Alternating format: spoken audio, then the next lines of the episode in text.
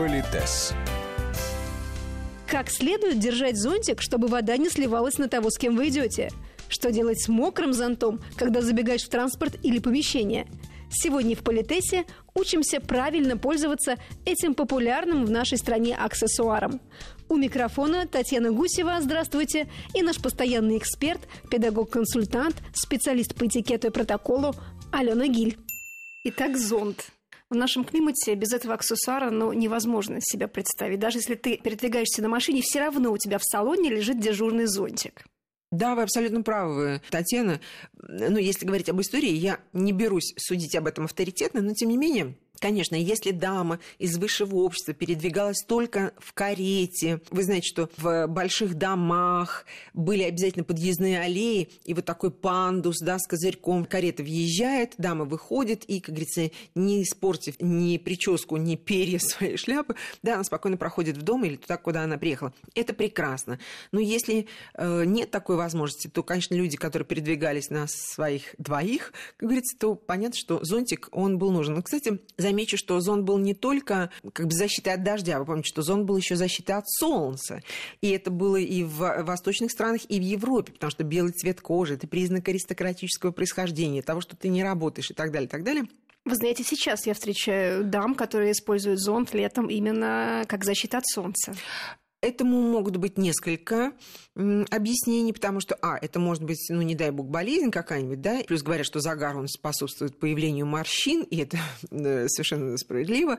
Кто-то просто действительно вот э, заботится, наверное, о здоровье своей кожи, что тоже неплохо. Но заметьте, сейчас именно таких вот декоративных, красиво украшенных именно зонтиков солнечных таких, да, их, как правило, ну, я, например, последние годы даже не видела. То есть, если дамы летом и ходят, то ну, почему-то каким-то каким да, обычные. А вот те самые, да, правильные зонтики, которые, с одной стороны, защищали даму, с другой стороны, они были иногда, ну, в зависимости от моды, такими крошечными, что они буквально символизировали. Но это был очень красивый аксессуар, богато украшенный. И, возможно, дополнение к э, наряду. Абсолютно, абсолютно. Понимаете, это все было прекрасно, и он сочетался с нарядом. Но, вот как говорят историки, в 20-х годах прошлого века пришла мода на здоровый образ жизни, на занятия спортом, и поэтому загорелый цвет лица вроде как бы вошел в моду, и поэтому надобность в этих зонтиках как бы отпала. Ну, они, наверное, вот так вот и исчезли. А, кстати, обыкновенные зонтики, которыми пользуемся для защиты от дождя, ведь был тоже, вы знаете, мода, она такая вот своеобразная.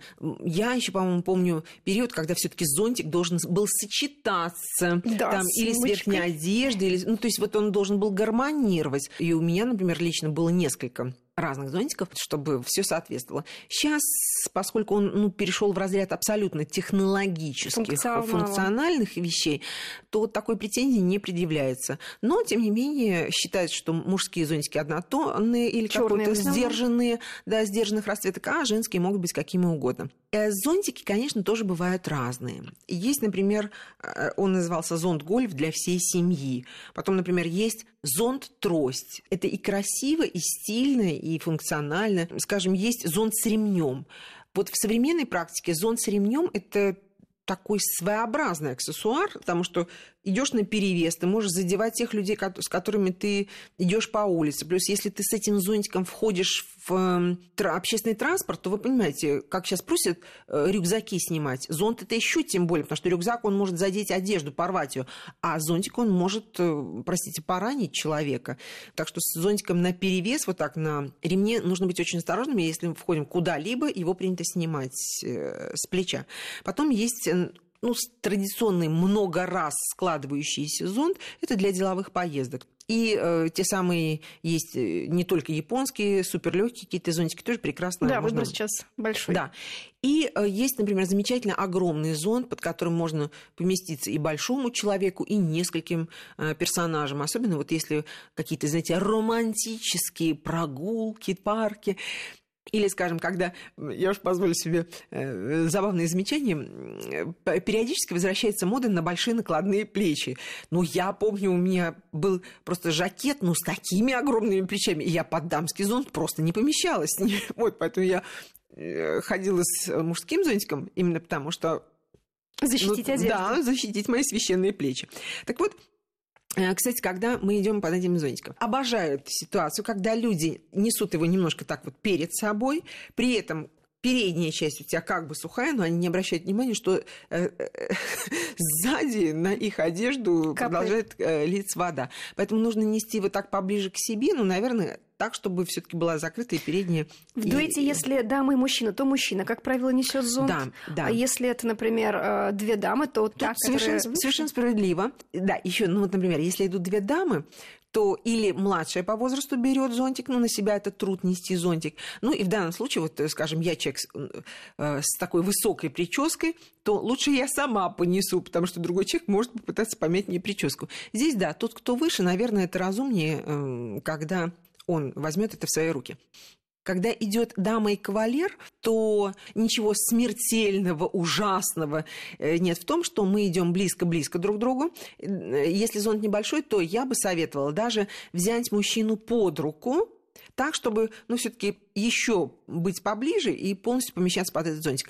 И вот здесь Повторюсь, в этом нет ничего эротичного, но мужчина несет этот зонтик, он той рукой, которая ближе к даме, разумеется, памятуя о том, что у нее может быть прическа, то есть вот э, слегка приподняв его. Прекрасно. Очень романтично. Самое главное, что делать с мокрым зонтом. Да, вот Значит, если мы входим в какой-нибудь общественный транспорт, ну, вообще правило какое? Вода, э, стекающая зонтика, она не должна никому докучать. Ни тебе и твоим ботинкам, ни соседским. Поэтому мы, естественно, его складываем, там, не стряхиваем в присутствии других людей, все прекрасно, и сворачиваем его и идеальный вариант, вот если позволите, мне очень нравится эта традиция, которая уже пришла и к нам, к счастью. Э, то есть для зонтиков есть специальные пакетики. В разных модных, красивых магазинах это может быть и маленький пакетик. Вот я, например, в Италии видела и большие пакеты. То есть, очевидно, э, носить зонт, зонт трость все равно не изжила себя. И для таких зонтиков тоже существуют такие длинные большие пакеты. Это очень элегантно, потому что ты не забудешь его при выходе, потому что иногда мы забываем. Вот ты носишь его с собой, он не может повредить ни интерьер, ни одежду или там, ну, какие-то другие товары, которые вы рассматриваете. Потому что, по большому счету, тогда магазин, если он не обеспечивает себя этими пакетиками, то тогда он должен поставить какую-то конструкцию, в которую вы можете свой зон, с которого стекает вода, Поместить. туда поставить. Да, это абсолютно приличный вариант, но вероятность того, что человек уйдет без этого зонтика, Возрастает. Тоже возрастает. Может, это может быть хитроумный способ вернуть человека обратно. В то же время человек может забыть, уехать и сожалеть потом о том, что вот ну, он должен был забыть. Алена Викторовна, а если вы забегаете в метро, в общественный транспорт, там, конечно же, у нас нет пакетов или каких-то да. специальных установок. Что в этом случае делать? Но а все то же самое, волшебное слово сказано. Это пакетик. То есть при себе нужно иметь. Абсолютно. То есть вот э, этот зонтик, который мы носим, уж простите, я позволю себе говорить о себе, э, скажем, у меня это такой плотный-плотный пакетик там небольшого размера. И если вдруг вот такая беда приключилась, то есть не скрою, что иногда э, мы стоим вот так аккуратно потому что ты понимаешь, иначе у тебя затопит всю твою сумку. Мы стоим аккуратно с этим зонтиком, но следим, чтобы, если вода истекает, то она вот прям ну, никому не докучала. Если есть в, в толчье вот в час пик, значит, никаких стеканий быть не может. Это сразу мы кладем его в этот пакет. И скажут, Алена вот мы такие прекрасные, мы все делаем правильно. А что делать с теми людьми, которые пытаются налить тебе воду в да. ботинки или там что-то еще? Ну, просто просто скажите, простите, вы не могли бы отодвинуть зонтик? То есть прямо говорите, не надо стоять и дуться, и терпеть. пыхтеть, да, и злиться. Ну, скажите человеку, а, он может быть зловреден, но вы даете понять, что вы это видите, и б, может, он стоит там в своих романтических мечтах э, и ни о чем плохом не а думал. А если у вас есть лишний пакетик, то можно ему предложить. Гениально. Красиво и гениально. Какой жест. Да. А что делать с офисами? Дело в том, что иногда приходишь и видишь зонты по всему холлу. Мне трудно сказать, зная, что в нашей стране идут дожди, причем с известной периодичностью, понимая, что люди придут с мокрыми э, зонтами. Вот, например, если бы вы были хозяйкой офиса, вы должны предусмотреть, ну, так же, как там, я не знаю, место для курящих людей или там место, где можно спокойно попить кофе. Да, это часть э, условий нормального труда. Значит, есть два варианта. Или люди будут томить эти зонтики у себя в сумках, что маловероятно, или они где-то вот раскроют. Если у вас бэк-офис, где никто этого не видит, и есть такое место, где они никому не мешают, хотя вы знаете, что зонтики, ну, как говорят, принято сушить Сами в собранном, да. да, в собранном виде, ну, как-то у нас почему-то эта традиция мало приживается, мы как-то стараемся быстро-быстро их высушить в раскрытом виде, потом собрать, чтобы это тоже никому не мешало. Так вот, если это никому не мешает, и здесь не бывает гостей, клиентов, партнеров, ну, в конце концов, здравый смысл никто не отменял. Но если вы понимаете, что через это пространство будут проходить гости, клиенты, партнеры, такая неорганизованность, она может быть не очень элегантной, ну, тогда придумайте, что с этим делать, в какой-то отдельной комнате или что-то еще. Сейчас не принимаются возражения, нам что, теперь для этого целую комнату нужно выделять? Нет, ну, просто надо придумать вот эти простые вещи, их нужно продумать. Но ничего крамольного и смертельного в этом нет нет. Другой вопрос, еще раз повторю. Одно дело – это наш кабинетик, где никогда никого не бывает. Другое дело, и это, это там буквально минут общественное 15, пространство. да? Общественное пространство, да. Политес.